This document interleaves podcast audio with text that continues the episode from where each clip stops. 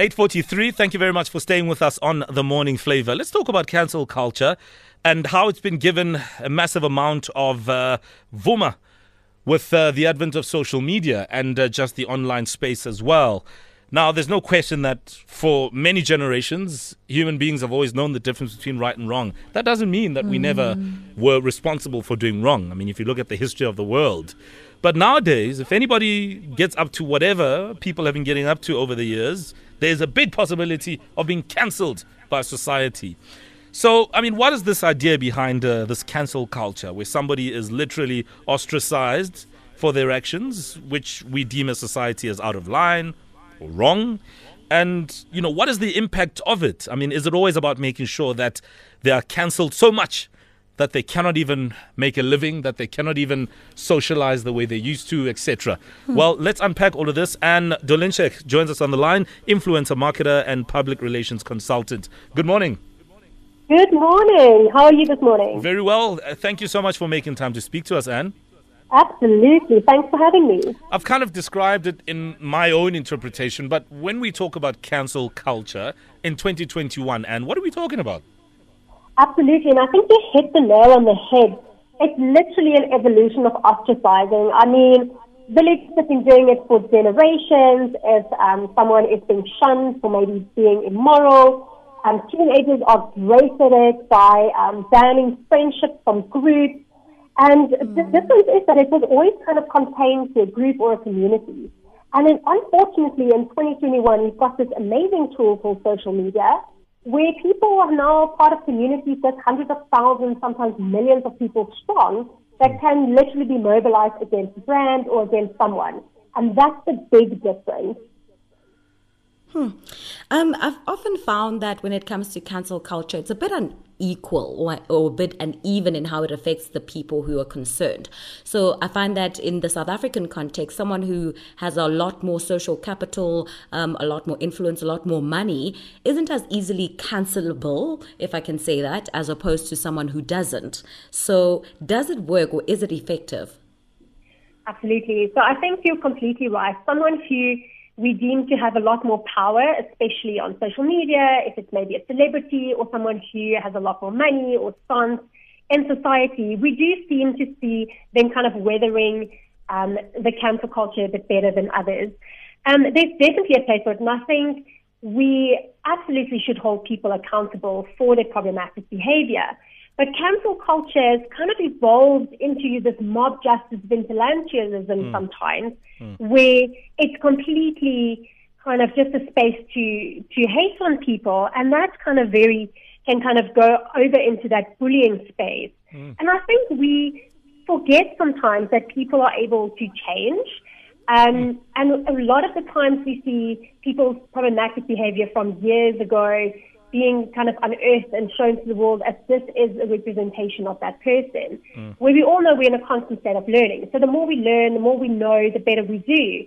And I think we also need to keep that in mind when we go into this cancel culture that we need to have a space not only to hold people accountable, but also give them a space of learning and also kind of have a mm. space for forgiveness. Mm. Otherwise, it literally is just spewing hate at someone. And uh, I just wanted to ask you, how damaging or harmful can it get should some of the, um, I guess, untruths, you know, be held against a person that, and the allegations can't be proved? I mean, how damaging can these these cancel cultures become towards that person? Hugely. So especially if it is towards a person, a, an individual, when people get on cancel culture train, it's, it's kind of a couple of days on social media, right? It's there, it's gone, they go on to the next person, and they kind of forget hmm. about it in a couple of weeks' time. Where for that person, they have to live with that reputational damage or or that consequences for much longer than that. Hmm. So a lot of the hmm. times we'll see that the person will lose their job, so they won't be able to provide for their family. So it's not just them that kind of gets um, gets it and have to live with that. And then we also see that their reputation is so damaged and that they have the stigma attached to their name, whether proven or not. And a lot of the times you're right, it is kind of people have their own opinions. It's not even proven that they find it hard to even find employment elsewhere. Hmm. So for years or even their lifetime, they'll have the stigma attached to them. They won't be able to support their families, and it is much more far reaching than people in that moment actually think about it. And is there a void being filled here by this act of cancelling people? Is there something in society that we feel is missing that we have to take things to this level. For instance, we've got, you know, laws across the world. I'll stick to South Africa in our context that will deal with people who do wrong. Is, there a void or is it just an add on to the many other ways that people can be held accountable? I do think that we also live in a time of um, how you say, kind of instant gratification. Mm. And I think that filters into every part of our lives and also with injustice and cancel culture.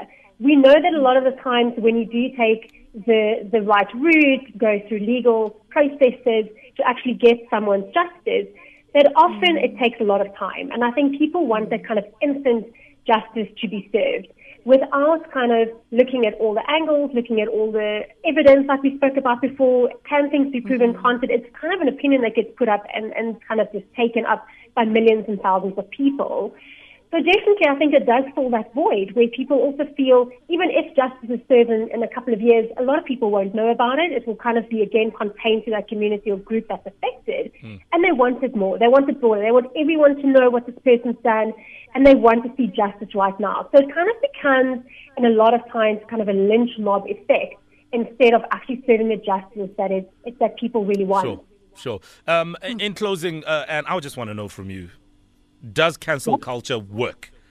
You know, if I stop buying someone's music, you know, does that work? If I stop listening to his or her radio show, watching his or her TV show, going to the gigs, does that actually work? I think if, if enough people stop doing it, absolutely.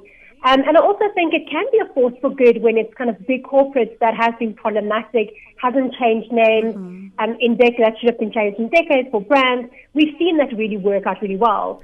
But I feel if uh, there is something to the allegations, if people have actually been proven to be in the wrong, and enough people stop listening to that music, enough people stop buying that product, it definitely can kind of have dire consequences where, especially small businesses who don't have the resources to weather that storm, can be um, closed down. And again, that has so many consequences for the people that work there. So, mm. absolutely. Mm.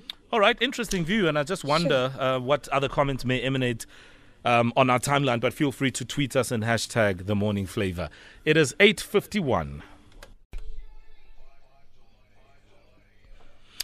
Right, very fascinating conversation we just had um, around cancel culture, and we appreciate mm. uh, Anne just popping in there to speak to us. And uh, Dolinschek, influencer marketing and public relations consultant, and she had some valuable insight to give us as well.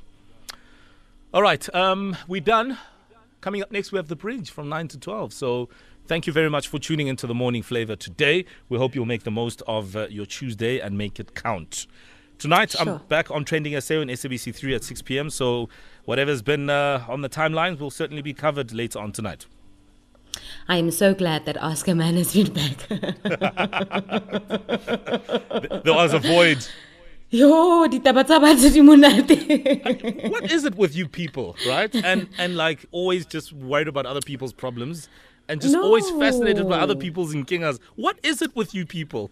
the thing is, other people's nkingas help you reflect on your own nkingas, especially when you can relate to a situation. Sometimes you just don't know what to do. And yeah, that's why I love Ask a Man. So can't wait for the bridge. Absolutely. Oh, man, it's golden. All right. Well, they are on standby and they're up in just a moment. From us, um, it's been great. Thank you very much for tuning in. And uh, I see here the timeline is full of lips because of uh, Lip yeah. Appreciation Day. Uh, there's one particular tweet from Samu underscore Mtungwa. She mm-hmm. is a police officer because she's wearing uh, a police officer outfit, so it's a safe yeah. assumption to make.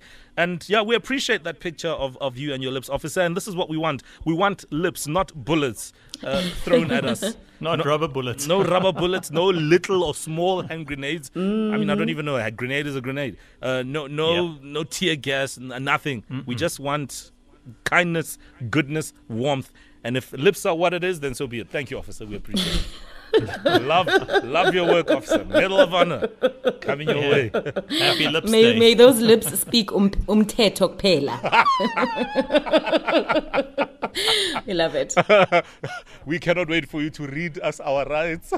Ah, yeah, yeah, yeah, yeah, yeah. Stop. Ah, no, I'm, I'm not with you on that one. It's okay. It's okay. You, you have the right to remain silent. I've got no problem with that.